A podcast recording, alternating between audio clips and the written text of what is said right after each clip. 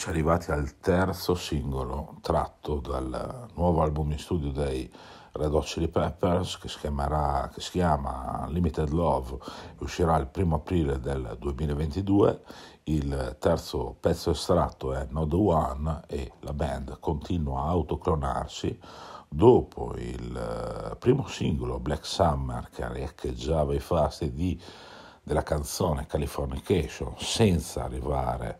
al punto, secondo me, e con Postal Child che era infine, che è una versione eh, poco riuscita del, di uno dei loro classici di Surf Psycho Sexy. Con The One i Chili Peppers invece mettono da parte un po' quel funky scuotichiappe che avevano già messo da parte parecchio nei precedenti due album, sottovalutatissimi dai fan, soprattutto Gadaway e soprattutto l'apporto di Josh Klinghoffer, che adesso è andato alla corte dei Per Jam e incide ottimi dischi come Plural One. Ma detto questo, No The One a me ricorda da vicino Third Jerker, che è uno dei pezzi più sottovalutati tratto da uno dei dischi più sottovalutati della discografia dei Red Chili Peppers, quindi One Hot Minute con il grandissimo Dave Navarro. No The One a me ha convinto più degli altri due pezzi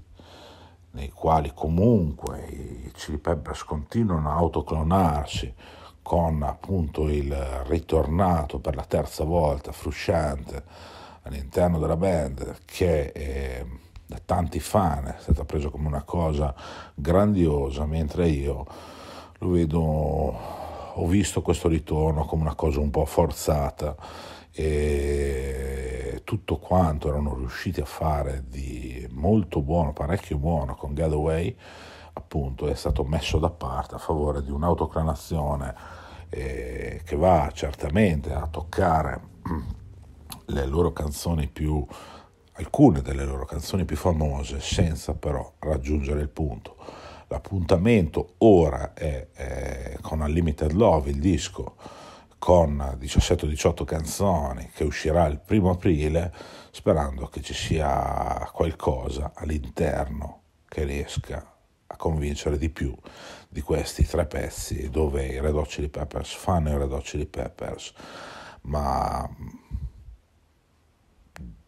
dove nulla viene aggiunto a quanto già la band ha scritto negli ultimi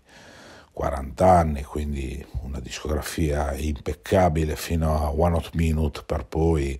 diventare più uh, commerciale da Californication in poi, per poi perdersi, ritrovarsi un po' negli ultimi dischi che, ripeto, sono sottovalutatissimi, da, soprattutto dai fan stessi dei Red Hot Chili Peppers e Speriamo il bene. Ci si riaggiorna il primo aprile.